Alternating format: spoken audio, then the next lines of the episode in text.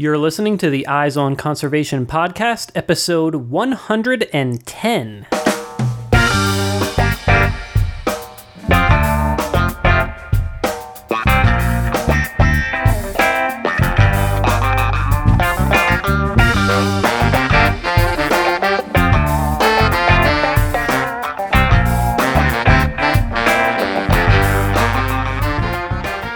Welcome to the Eyes on Conservation podcast, where we bring you engaging conversations about wildlife and conservation issues from all across the globe. I'm your host, Matt Podolsky.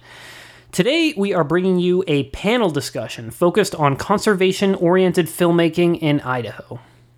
We put together a panel of Boise based filmmakers who are screening films at this year's Les Bois Film Festival, an event that Wild Lens, the nonprofit that produces this podcast series, actually helped found. This is the second year that we are co hosting Les Bois Film Festival alongside the Land Trust of the Treasure Valley, and we're extremely excited about this year's event. We're screening 20 short films across three separate screening blocks, all at the Egyptian Theater in downtown Boise on Saturday, March 4th. One of the aspects of this festival that we're most proud of is the emphasis on locally produced films. And this is why I'm so excited about today's panel discussion. We brought together all of the Boise based filmmakers that are screening films at Les Bois Film Fest this year for a conversation about the intersection between filmmaking and conservation here in Idaho.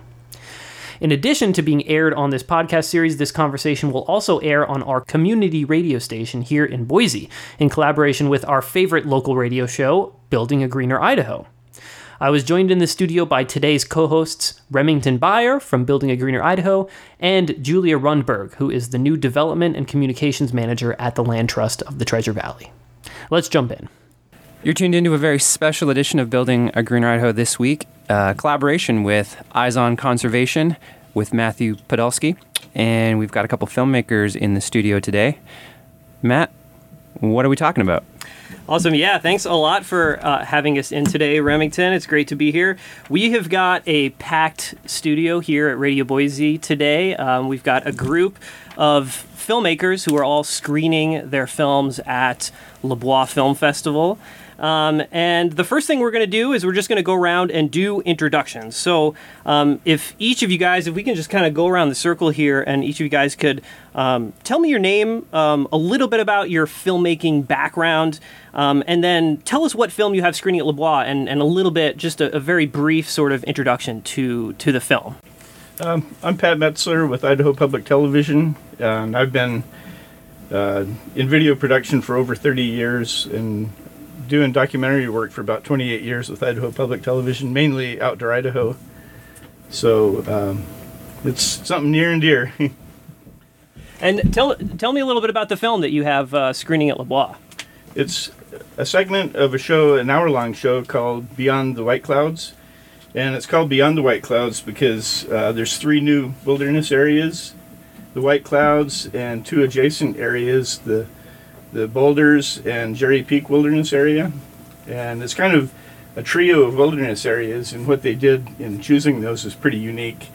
Like the Jerry Peak Wilderness is an area that's um, pretty unknown. There's almost no trails, there is no mining activity, so no roads, and it's kind of a real grassy, high plateau area that is just, you know, a haven for wildlife. So it's kind of that trio. The headwaters are protected, the lowlands are protected for wildlife, so it's a, a critical piece.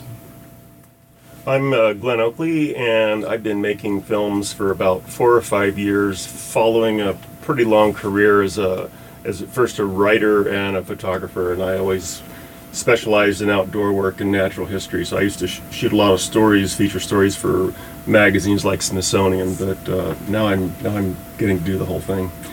And the the film that I have screening at Les Bois Film Festival is called The Falconer, and it follows a uh, biologist and falconer uh, by the name of Landon Moore, uh, who lives up outside of Pullman, and he, he has a business where he protects organic orchards and farms by creating what he calls uh, an ecology of fear, and uh, basically he's, he's flying birds to uh, he's flying his falcons to scare them away, to scare away the uh, birds that would otherwise be uh, hammering the, the orchards.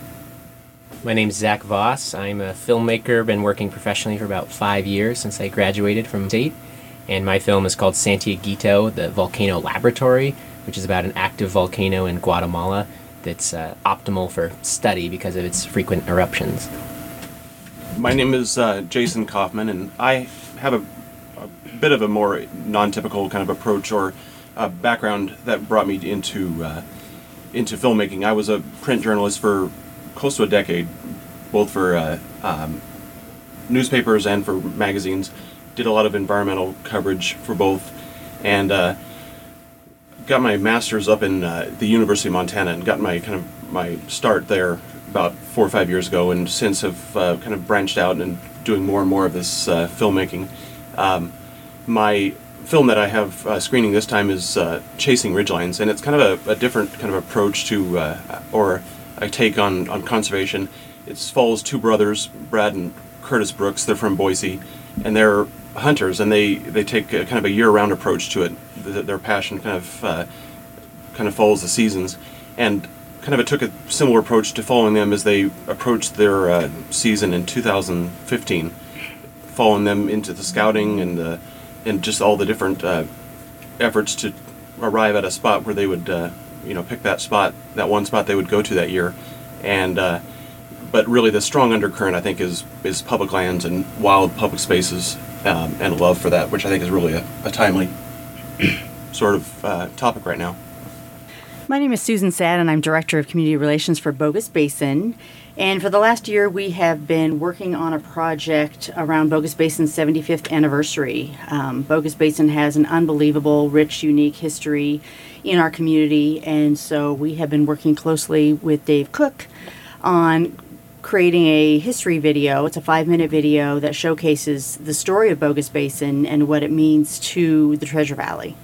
I'm Dave Cook. Um, I wouldn't call myself a filmmaker. I've been working in advertising for the last um, couple of decades, and um, earlier this summer, Susan asked me if I would be interested in working on a, a short video of the history of Bogus, and I really, uh, I'm not from Boise, and uh, I didn't have a good idea of what the history of Bogus Basin was, but um, the story is amazing, actually. It's really, Bogus is the um, outgrowth of a community that came together to build a, a, public facility and kept it alive for 75 years, um, in spite of a lot of adversity at times. Um, so I like public things, and it was it was a great story to uh, to share. Awesome. Well, thanks a lot, everybody. Um, you know, it's, it's clear from listening to all the introductions that, you know, all of us have told stories that, that relate in some way back to conservation. Yet everybody has a little bit of a different approach, uh, for sure. And, and it's very interesting to sort of see that and where each of you are coming from all of these films that we're discussing here are screening at Les Bois Film Festival, as I mentioned. And, you know, uh, uh, uh, I'm curious to hear about how each of these projects were initiated um, and whether or not you were thinking about conservation in Idaho sort of right from the beginning and, and what those connections are between your story and uh, conservation here in our state. So, Pat, your approach is different than anybody else here in the room. Um, I mean, you've been doing this for 30 years. Um, you know, you're producing content that's a part of an ongoing series that is focused on often conservation issues here in Idaho. Um, I mean, with this film specifically about the Boulder White Clouds, um, like, what was the thought process sort of going into that? Well, we had done a lot of pieces in the Boulder White Clouds throughout the years, and um, you know, I guess the most interesting thing is it was just signed, the wilderness uh, areas were signed into law in 2015, you know, relatively new. Um, and we've done shows on 50 Years of Wilderness where we have spoken about, you know, the White Clouds. Uh, and then when the National Monument became a threat, you know, it was either going to get National Monument status or it was going to become wilderness uh, that kind of reinvigorated the fight. And once it was signed into law, that kind of seemed like a piece that we hadn't, you know, we needed some closure on that. We've done so many pieces. One show was called White Clouds in Waiting, and it was, you know, about the, the efforts to get a wilderness area there. So when it finally happened, we were pretty much committed to do the show. But the interesting thing about that is the politics behind it that, uh, you know, go back into the 60s with uh, a proposed molybdenum mine. You know, so um, the fight has been long and hard. Uh, Congressman Mike Simpson has actually worked on this for over three decades, trying to get it into law. And the most interesting thing is that it even happened in this day and age, because you know how our political makeup is now. There's a lot of resentment towards public lands. So the fact that it happened is pretty much incredible. So The uh, the area that you're focused on in the film, you said it's it's beyond the White Clouds, but it is part of the White Clouds, the wilderness area as designated, or it is an area outside of the wilderness designation. So they came up with three separate wilderness areas, and um, the, one of them is the White Clouds. And part of the reason that they're separate is because they had to draw boundaries to protect certain areas to, to get it passed, like the East Fork of the Salmon. Um, you know, there's a lot of ranching there. Um, so they had to kind of carve the boundaries around some of the pre-existing uses. And that was pretty much the key to getting the whole thing passed that they had to make concessions. They had to protect some trails that allowed motorized use. So it kind of shrunk the proposed wilderness area into three separate areas. And because they're kind of all unique they decided to manage them differently. So they have three separate ones Okay, so these this is a film about the the wilderness area itself, but through the lens of these three different jurisdictions, these three different regions. Yeah, the White Clouds is kind of the the showcase of of that area. I mean, that's the thing that led the battle. That's the you know the thing that got all the um, The lightning rod. yeah yeah that's kind of what prompted all of it. And in the process, they decided. Um, well, first the boundary was, was huge, but then you know, like as I said, they had to kind of carve it up a little bit. But uh, it just seemed to make sense for them to bring some of that lowland um, territory in. A lot of that was pre-existing wilderness study area too. So one of the concessions they had to make was releasing that some areas out of that wilderness study. That Jerry Peak Wilderness was kind of nice because it fell outside of the SNRA protection. So that was a key piece because it prior to that it had absolutely no protection at all.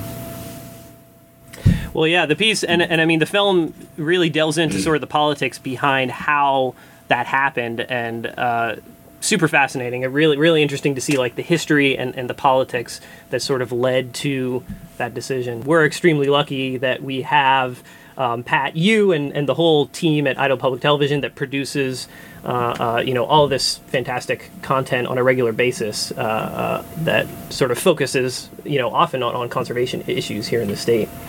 Glenn, how about you? The Falconer, your film is, is so interesting to me because it's about this really interesting relationship of this individual, you know, with sort of the natural world, but it's it's you know human influenced landscapes, you know agriculture.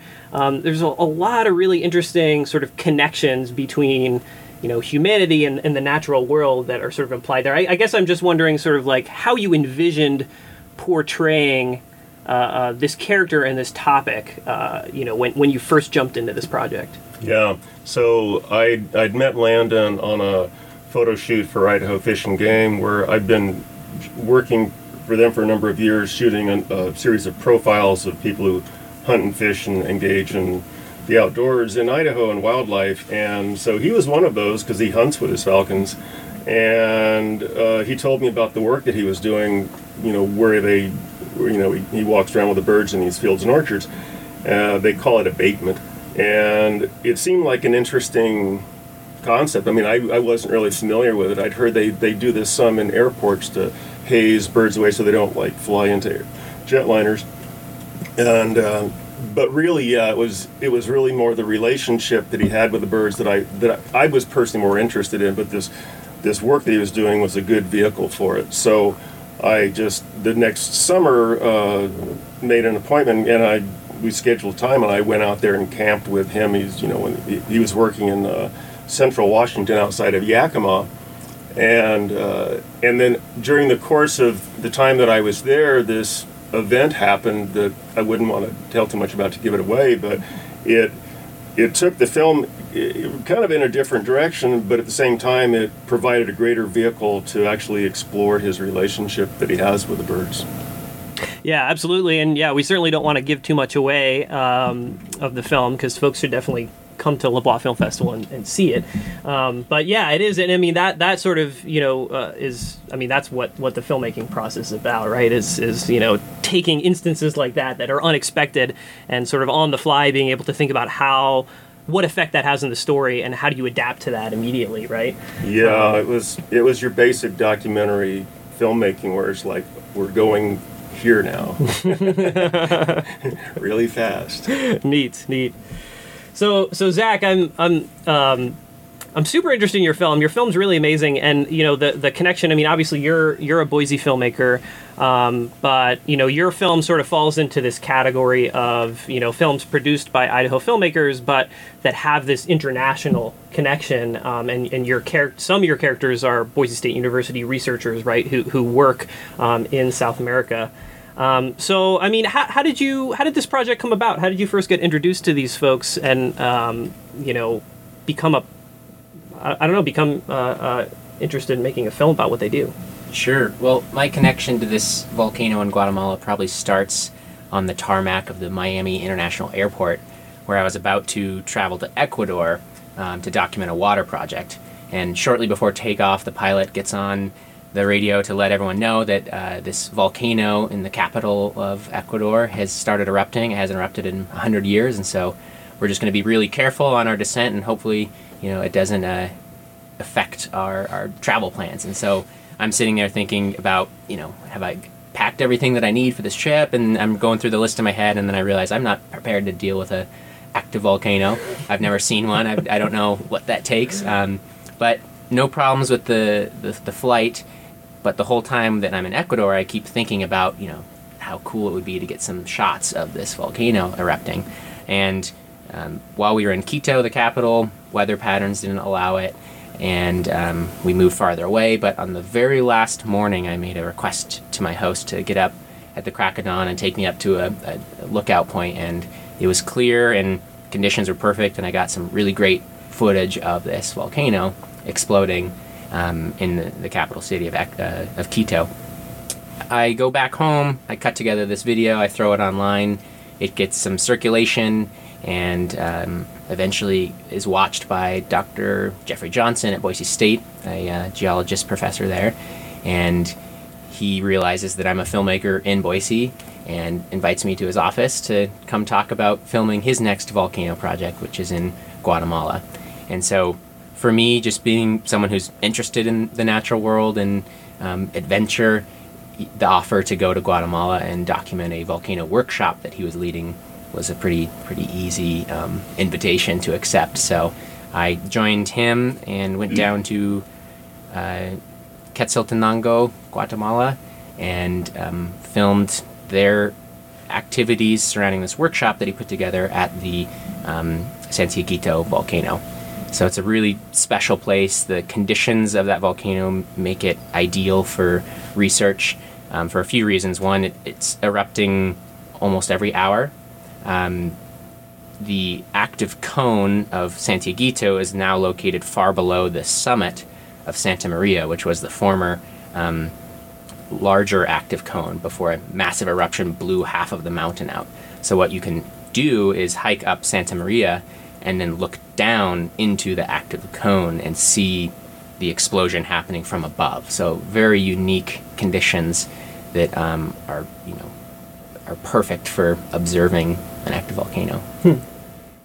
Very neat, very neat. And you know, I, I would be remiss if, if I didn't mention um, my own film. You know, I'm, I'm here helping moderate this panel, but I, I also am a filmmaker uh, uh, working here in Boise, and um, we'll be screening my film, which is called Souls of the Vermilion Sea, um, at Les Bois Film Festival. And you know, like you, Zach, you know, this is a film that you know is is produced um, by my production company, which is based here in Boise. But it's about this this international uh, conservation issue, um, which is this extinction crisis that uh, is being faced by the vaquita, which is the world's most endangered marine mammal. It's a small species of porpoise found only in the very northernmost part of the Gulf of California.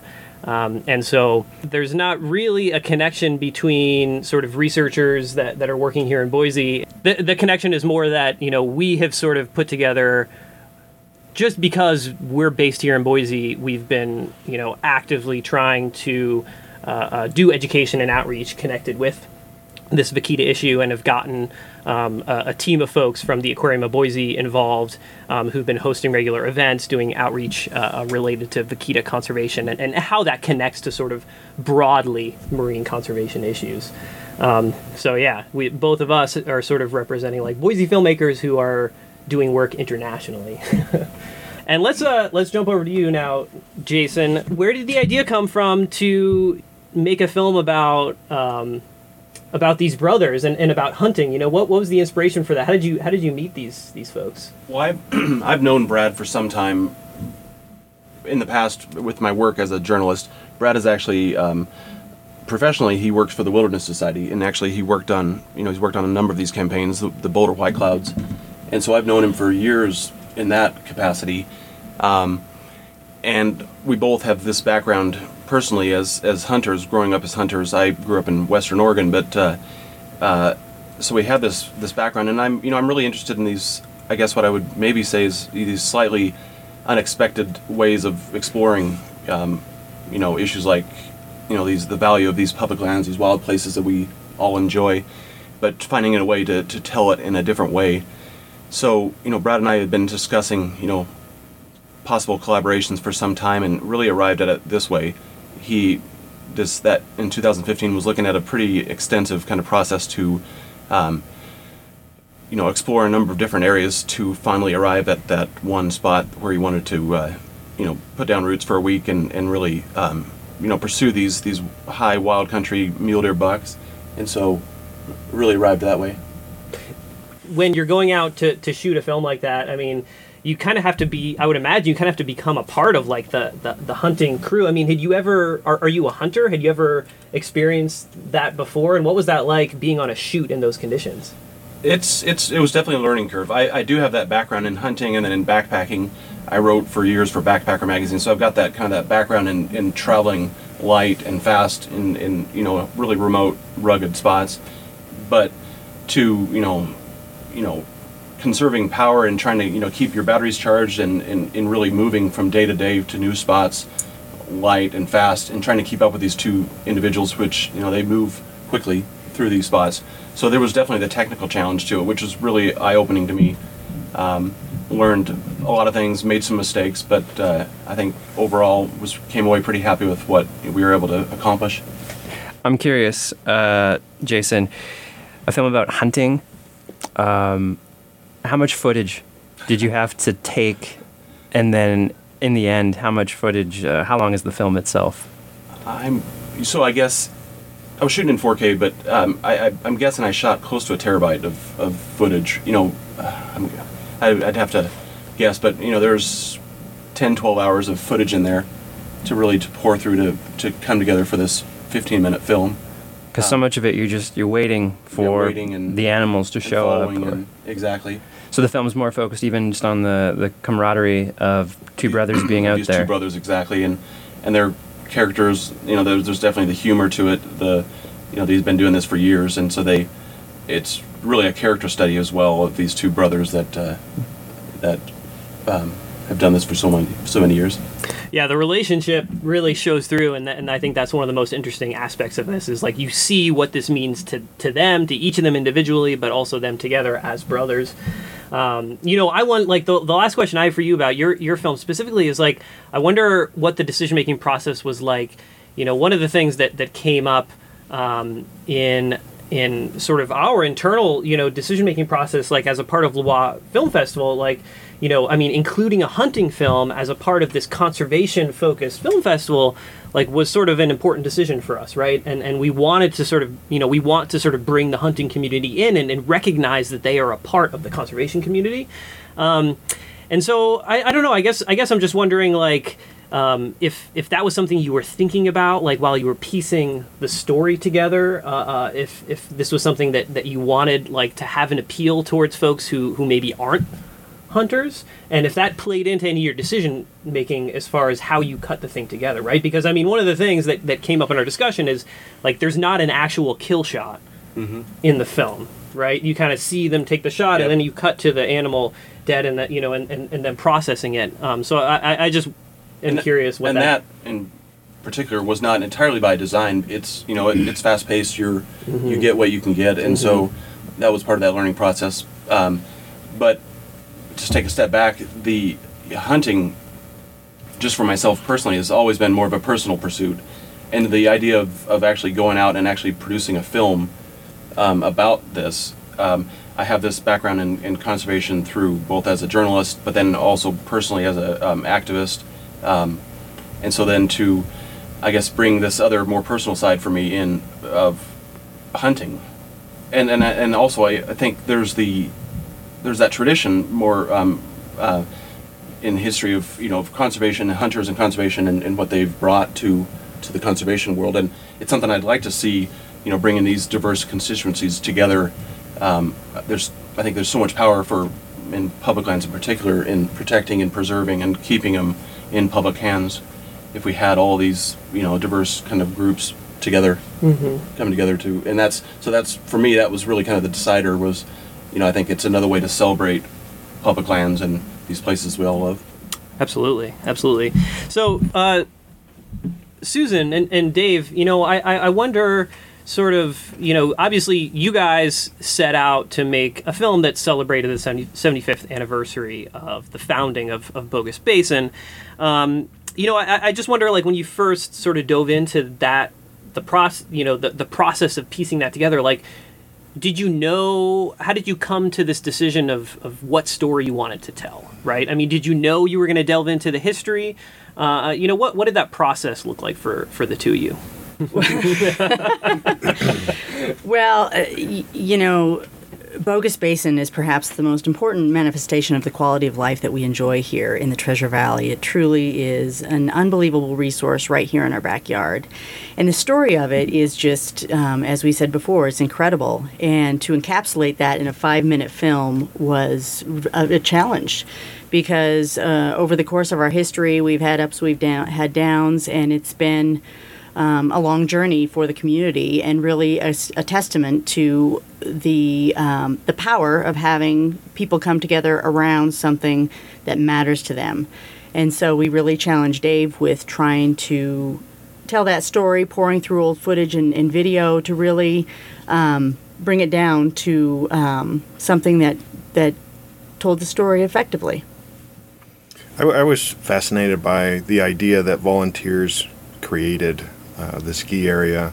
They spent thousands of hours up there clearing the runs with hand tools. Um, and there's all kinds of detail that goes into that story that um, is probably better shown on the video, you know, through seeing some of the footage than me telling it, partly because I've forgotten it already. Um, that's not true. Susan just gave me a look. but um, you know, in the in our current political environment, to me, it's important to have an example of something where um, the people came together and they created this public entity and they kept it public and they kept it affordable for everybody to use. Um, if you if you grew up back east where you have you know a more extensive public transportation system and so forth, the idea of public things isn't maybe as um, rare as it, as, it- seems to be out here. I think you know you get on the uh, subway in Boston or New York or something. Everybody's the same. It doesn't matter how much money you make. Everybody has access to it, um, and you're all on the same train together. And I think that is the spirit of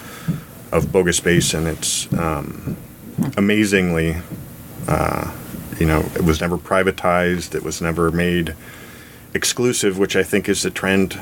Um, as you're seeing right now, people try to sell off our public lands and so forth.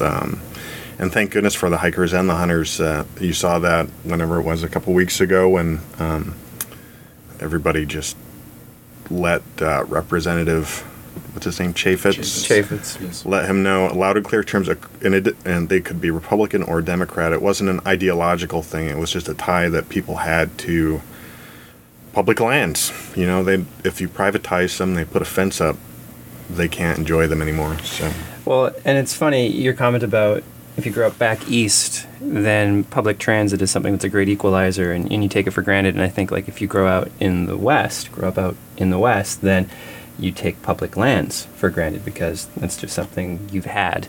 Uh, and sometimes we we use terms to describe it as a birthright or, or something that's part of our identity. But you know, it is something that we have to constantly keep in mind and and work towards supporting. And uh, the notion of community and that public lands is, you know, a fabric that we stitch together and makes our community. I, I think everybody would agree with it, but it's great to have so many films that, from different perspectives, uh, brings that point home, which is uh, a segue for a final uh, discussion point, which I want to touch on, which is the film festival itself, Matt.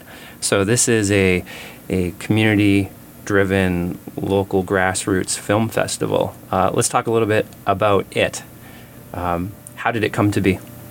Yeah, absolutely. So the film festival is sort of an outgrowth of an event that the Land Trust of the Treasure Valley uh, was producing for years and years. The, the Land Trust of the Treasure Valley, um, every year um, for I believe nine years, um, produced a, a traveling uh, segment of the Wild and Scenic uh, Film Festival, which is a, a, film, a big film festival focused on sort of uh, the environment and conservation in California, and they have a traveling uh, program. Um, and so, uh, let's see, two years ago, um, they screened uh, my film Bluebird Man um, at, as a part of this Wild and Scenic event because we screened Bluebird Man at, at, Wild and Scenic in California. Um, and it was just so amazing. I mean, you know, for, for me as a filmmaker, I mean, to um, to have your screen to, or to have your film up on the big screen at the Egyptian Theater, and it was you know a, a, a local uh, local story. So I had my, the main character of my films, you know, sitting there next to me, and the crowd gave him a, this amazing standing ovation um, at the end of the screening. Um, it was just it was the best screening we'd had of the film up until that point. It just you know it was it was really fantastic, and and it it, it inspired me to approach the folks at the Land Trust of the Treasure Valley um, about considering branching out and partnering up with my organization um, to essentially launch our own independent um, film festival. And that's how Les Bois sort of came about. Um, and last year was, was the first year that, that we um, that collaboration came together, and, and we sort of uh, decided to call it Les Bois Film Festival. so last year was the inaugural, and this is the first of many victory laps. Yes, for sure, for sure. Fantastic. For sure. My final sort of discussion topic is um, just a, sort of about like what it's like to be uh, a filmmaker here in Boise, what the sort of filmmaking community is like, and you know what connections there are to the conservation community is sort of what I want to explore next. Back over with you, Pat. Um, I mean, you've been working in this space where sort of the filmmaking world comes together with the conservation community for, for a long time. So I wonder what, what your perspective is on, you know, the sort of the filmmaking community here in Boise, the conservation community, and sort of where they meet. Well, uh, uh, because we're public television, we really have an obligation to try to be very balanced in what what we show. So we kind of see both ends, and we provide as much information as we can. Um, you know, and some of these issues are extremely complicated. You know, you, um, there's no easy answers in a lot of it. So we get both sides represented most of the time, and it's not always two sides. Sometimes, you know, there's many different uh, interests involved. So we kind of come at it from a. We try to be as balanced as we can, and just provide the information and. Um, yeah. Do you? I mean, do you see like collaboration happening between like uh, you know the filmmaking community in Boise um, and the conservation community. Um, I mean, do you, do you see connections there, or, or, or do you, have you seen any changes in, um, in, in those connections over the past thirty years? Um, well, I think filmmaking now is a little easier for a lot of people with the onset of DSLRs. So there's a lot of people bringing footage to the table. You know, there's a lot of things being documented. That aspect has changed a lot. You know, before it cost so much money to get into video production because the cameras were, you know, thirty thousand dollars, you know, twenty and thirty years ago, and now there's a lot you can do with the DSLR uh, as far as documenting things. So that's one aspect that's changed a lot. I, I think one of our this is kind of getting off subject here, but um, you know the public lands seem to be really threatened, and you know when we talk about the hunter lobby, you know the hunters and even motorized groups, these are groups that are, are huge groups, and as far as conservation in defense of public lands, we have to bring these people to the table, you know to um, you know to protect the things that they love as well. So. Yeah, absolutely. And I mean, that's certainly, you know, going around and, and, and hearing everyone's perspective, you know, public lands is certainly, uh, I think, a common theme that, that we're seeing as far as, you know, filmmakers that are working in this space of conservation. Like, that's, seems like it's sort of front and center in, in a lot of our minds, that, that issue specifically. Yeah, and it was, uh, it was mentioned that we take it for granted, and, and that's, that's very true because a lot of us grew up thinking that this is the way it's always going to be. And, you know, we never even considered that it would be under threat, but it's it's out there. So, Glenn, how about you? I mean, you've you've worked in a different role, you know, uh, uh, but still connected with conservation issues in the environment for a long time, and then got into filmmaking, you know, more recently. Um, I, I guess I just wonder what your perspective is on like the filmmaking community, you know, here in Boise, uh, coming into it, you know, these past five or six years. Yeah, well, I'm I'm probably more plugged into the environmental community just because of my work and my personal interest, and I've been around a long time, so I I know that world pretty well. Um, actually, I mean, I'm meeting most most everybody else here for the first time, so uh, I don't know. Is, uh, filmmaking? I mean, filmmaking itself is a collaborative process, but um, or it can be, uh, but it seems like you do. I mean, we kind of go off and, and do our own projects. So you know, I I hadn't met Zach or Jason before. Actually, I've known Pat's name forever, but um, never actually met him. So yeah, I don't know. It's um, there's there's a community here, but we're all off doing our own thing. Totally. So thanks for bringing us together. Yeah, and I mean that's that's actually I mean that I, that actually is, is neat to hear, right? Because I mean that's that's a big part of, of what we're trying to do with with Les Bois Film Festival is is establish these connections and sort of show folks that like you know, hey, here's a group of filmmakers that are bringing these two worlds together, filmmaking and conservation, and yeah, maybe not all of us have uh, have been connected with each other. Um, so that's yeah, that's neat to hear. Um, how about you, Zach? I mean, your your story and your film is, um, you know, sort of geology and like volcanology is is. I mean, there's definitely a connection with like you know scientific research and, and, and conservation there. Um, and I mean, your film, uh, View from a Pedal Buggy, screened at, at our event last year, Les Bois Film Festival, which you know is sort of connected to conservation in a very different way, not really through uh, uh, scientific research. Um, so you've kind of you know worked on a few different projects that, that have these connections to, to conservation. Um, but obviously, you also work on lots of other interesting and creative film projects. I, I, I guess I just wonder what your perspective is on, you know, the connections there, or, or what your experience has been. Well, I think Boise's been a very supportive place to um, learn and grow as a filmmaker. I've found a lot of interest in my work and a lot of support for my work. And so, for someone who's only been doing it for about five years, um, I, feel an enormous amount of interest and enthusiasm for the filmmaking process in my work. So, I, I'm grateful to be in this community. Um, in this room, I feel like I have quite a few connections already just to speak to the collaborative nature of film here. I've shot for Outdoor Idaho a little bit. I've worked on commercials with Dave. I had spoken to Susan about her Bogus Basin project. So um, I feel like if you have a passion for working in film and video, you will be kind of brought into the, the fold and you will meet people and um, it's easy to make those connections and I'm, I'm very grateful for that. Awesome, awesome, very cool. How about you, Jason? Well, I'm actually really grateful that you also brought us together because I have, I have kind of the same perspective. I've and I know the names, but I haven't met any, you know, really folks in here um, personally. Um, some of my other work, more extensively, is actually I'm working on more direct kind of advocacy with conservation groups, working with Wilderness Society, the Idaho Conservation League, um, Greater Yellowstone Coalition, working and telling their stories. So my connections are more in that kind of arena and less with, um, I guess, fellow make, filmmakers that are working here in Boise. So um, this is newer to me, which I really appreciate having that opportunity to hear other folks' stories.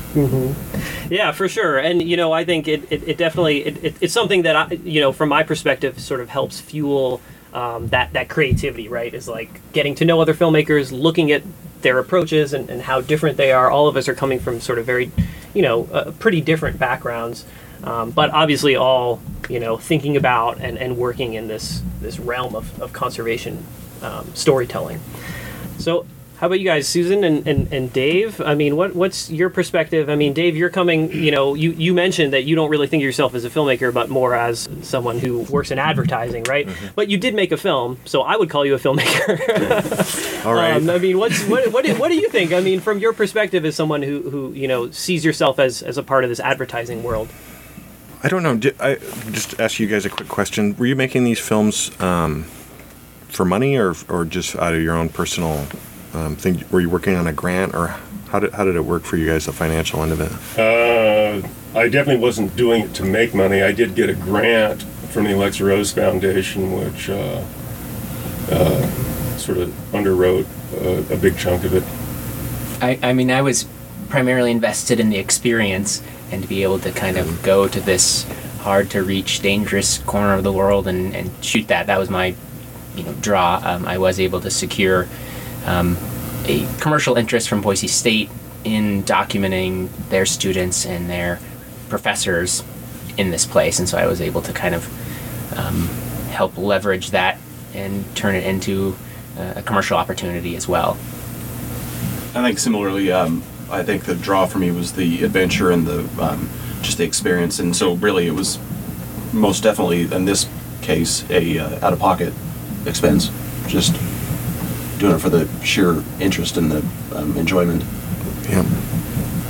I think that's like half the creativity right there is to figure out how to live while you're doing this type of stuff. So for me, um, uh, I work for myself, and, and this was another project among other projects that was going on at the time. And um, fortunately, I, I I did receive some money for that, and thank you, Susan. And um, Uh, you brought up a really interesting point, right? Which is that like, you know, there there's there's multiple levels here, you know, as far as we're all coming from different places. I mean, a big part of that is, you know, our funding for these videos is all coming from different places, right? Um, and so, you know, the the relationship between you, Dave, and and Susan in working on this Bogus Basin video was Bogus Basin is essentially your client, right? And you're producing this content, you know, for them so that they can sort of, uh, uh, you know, advertise what they do at uh, up at Bogus, but obviously there is a conservation message and there is this, you know, uh, uh, message about you know how interesting the history of that area is. Um, and I mean, obviously that relationship is is is central, right? But I mean, we have people here who, uh, uh, you know, film screening that that you know where there is this sort of uh, a client piece where there is this relationship, and then also you know films where it's just totally sort of something like I just felt like I had to to make this film, right? And and I mean that question of like which comes first? Like, did you secure the funding first before you jump into the video, or do you just jump into the filmmaking process and then try to scramble around and figure out where the money's coming from after, right? Um, and that's like a central question for every filmmaker.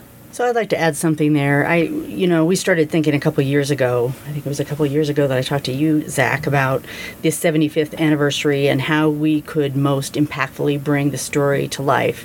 And I'm not the filmmaker, but I have a deep appreciation for the power of telling a story well through video. And so we wrote and received a grant from City of Boise because Bogus is, of course, a nonprofit, and we we received a grant from the City of Boise Arts and History Department to create this video, which is where the money came from for Dave, as well as a exhibit of traveling photos. They're large, three foot by six foot photos that are on brushed aluminum panels that really span the history of Bogus Basin, dating back to the mid 1860s when swindlers were manufacturing fake gold dust and got busted, which is how we got our name Bogus. Um, up to our vision for the future because we're in this interesting time in our history when we're really evolving into a four or year round um, recreation area to really mitigate our dependency on the winter conditions um, and to, to remain sustainable for the future. So, um, while I'm not the filmmaker, I have um, such um, admiration for your talents and what you do and how really that is the best way to um, share a story.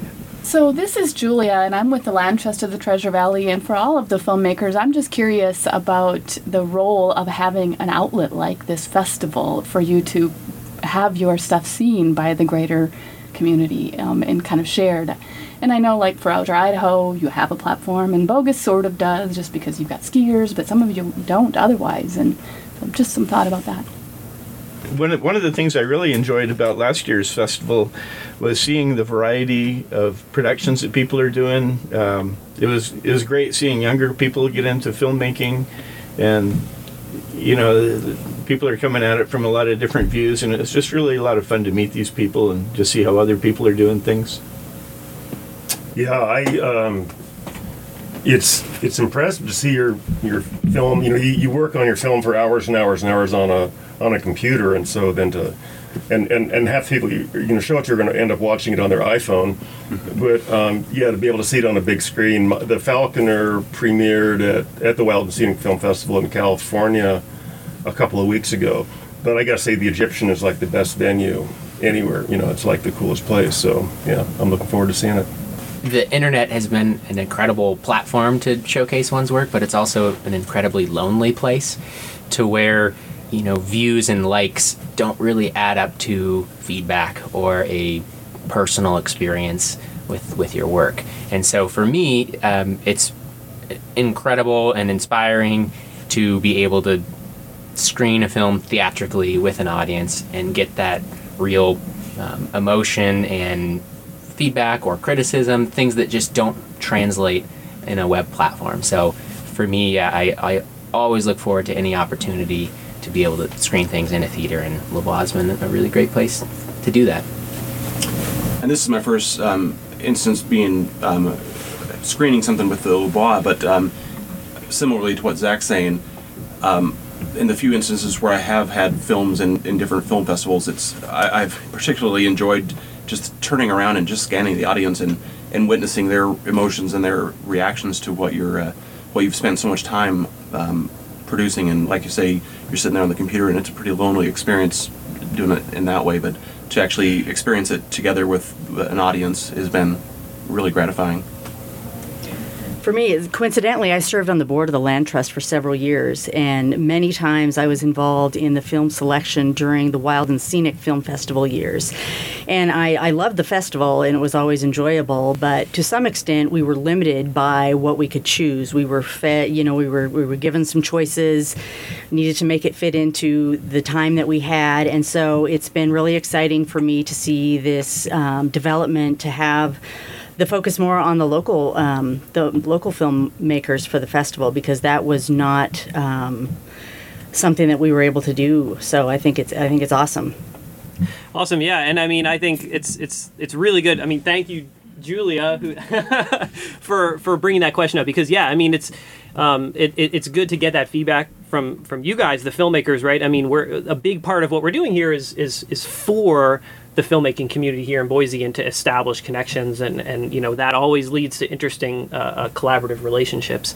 Um, and you know, speaking as a filmmaker, I mean.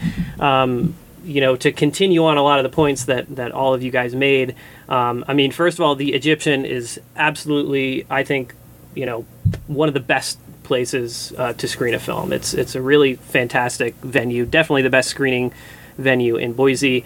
Um, and you know, Glenn, you mentioned that you know you premiered your film The Falconer, which is going to screen at Les Bois. You premiered it at, at Wild and Scenic a couple weeks ago.